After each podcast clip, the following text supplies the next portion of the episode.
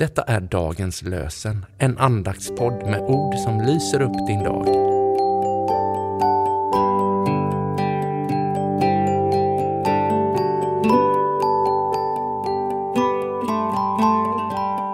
Det är söndagen den 31 december, nyårsafton, och vi firar söndagen efter jul. Och dagens lösenord kommer ifrån Jesaja 54 kapitlet, vers 7.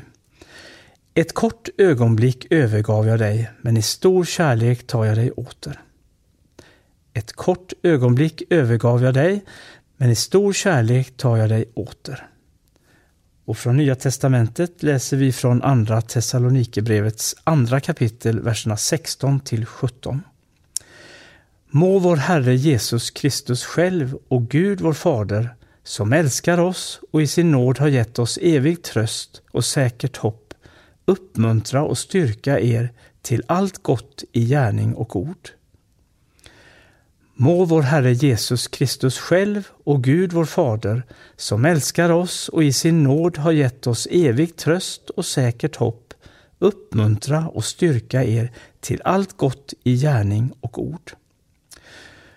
Och vi läser Charles de Foucaults ord. Det är ett behov för mig att få överlämna mig i dina händer utan förbehåll, med oändligt förtroende, för du är min fader. Och vi läser dagens Saltasalm. Saltaren 71, verserna 2 6. Du som är trofast, hjälp mig, befria mig, lyssna på mig och rädda mig. Var min klippa dit jag kan fly, borgen där jag finner räddning. Ja, du är min klippa och min borg. Befria mig, Gud, ur det ondas grepp.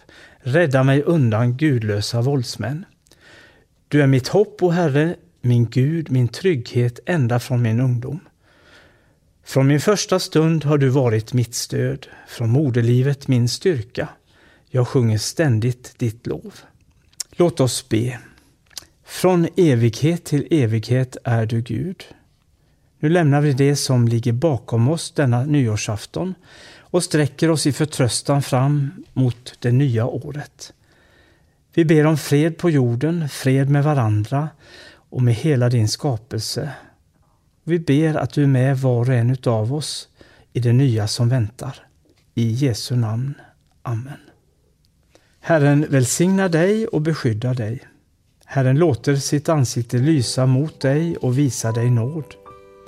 Herren vänder sitt ansikte till dig och ger dig sin frid. I Faderns, Sonens och den heliga Andes namn. Amen.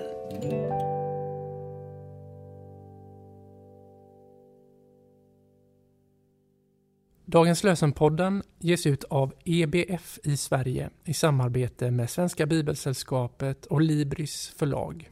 Vår förhoppning är att dagens lösen som podd ska förmedla något av förtröstan på Guds nåd och ge oss ny kraft dag efter dag.